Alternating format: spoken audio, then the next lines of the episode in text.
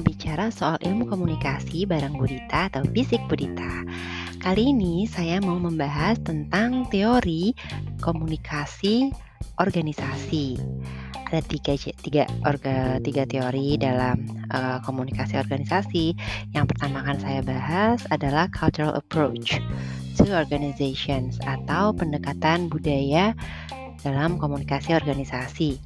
Teori ini diprakarsai oleh Clifford Geertz dan Michael Pakanowski.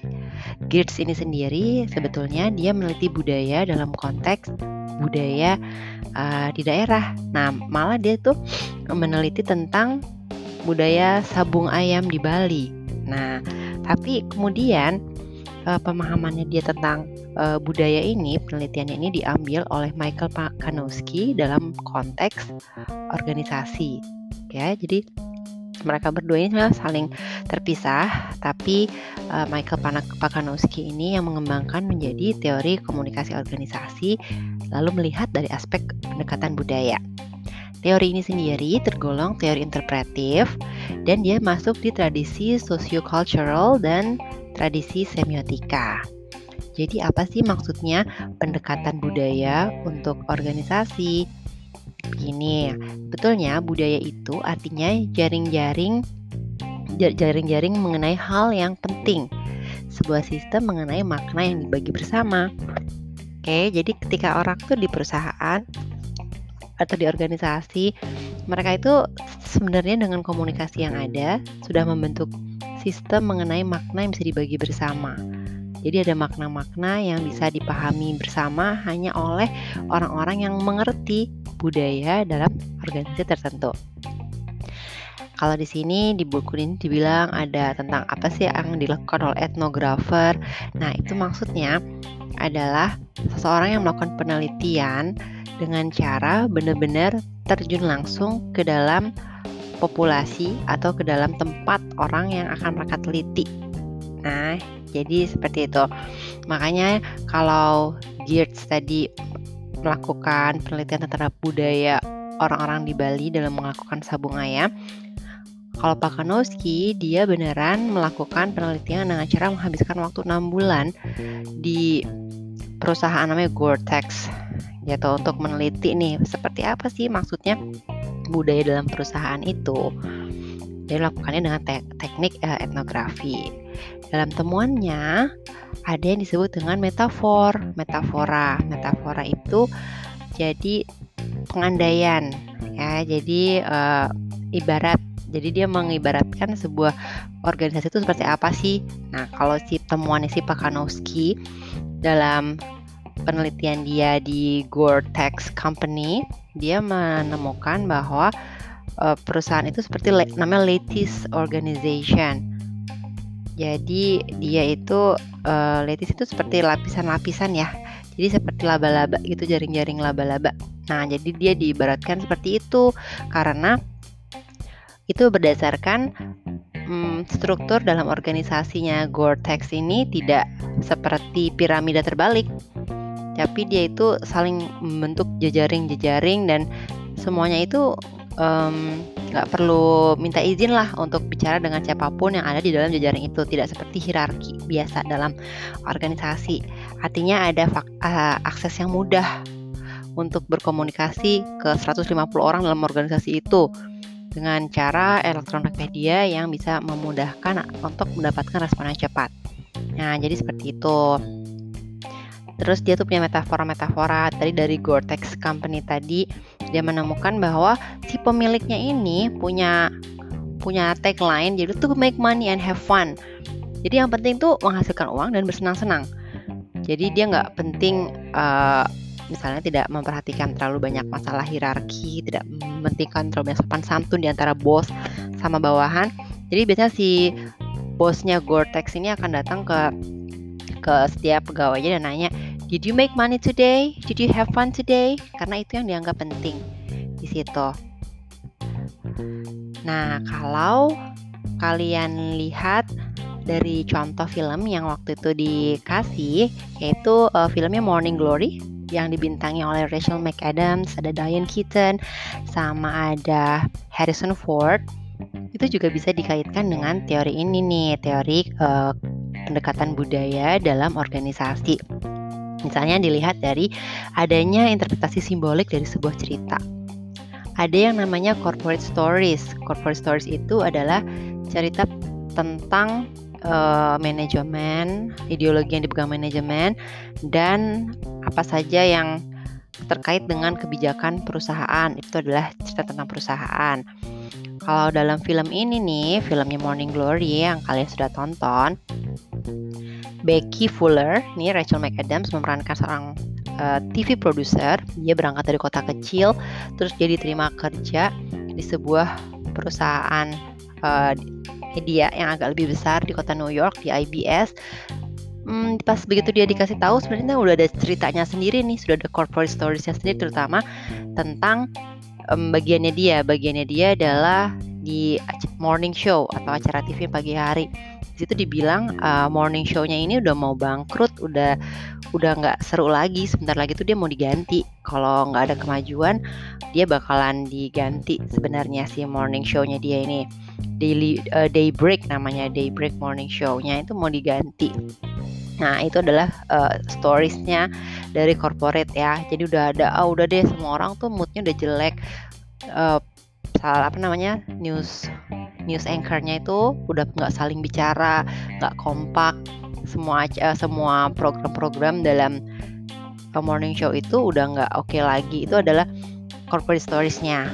Lalu apa sih the personal stories? Itu adalah personal stories adalah cerita yang disaling dibicarakan oleh seorang hmm, pegawai yang menempatkan dia di menempatkan dia pada posisi yang menguntungkan.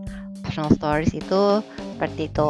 Ini di sini misalnya kita ketemu sama Diane Keaton, itu dia memerankan uh, sosok Colin Peck. Dia adalah seorang news anchor di morning show ini.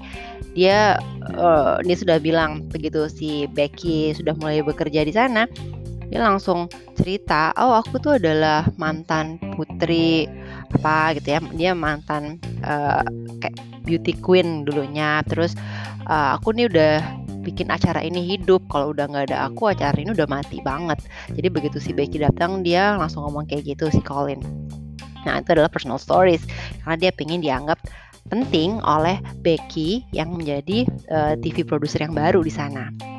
Kemudian ada lagi namanya collegial stories. Ini adalah cerita anekdot baik positif atau negatif tentang orang lain di uh, organisasi. Terus cerita bagaimana eh, hal-hal biasanya bekerja dengan baik di sana. Jadi pasti Becky datang ke sana sebagai TV produser yang baru.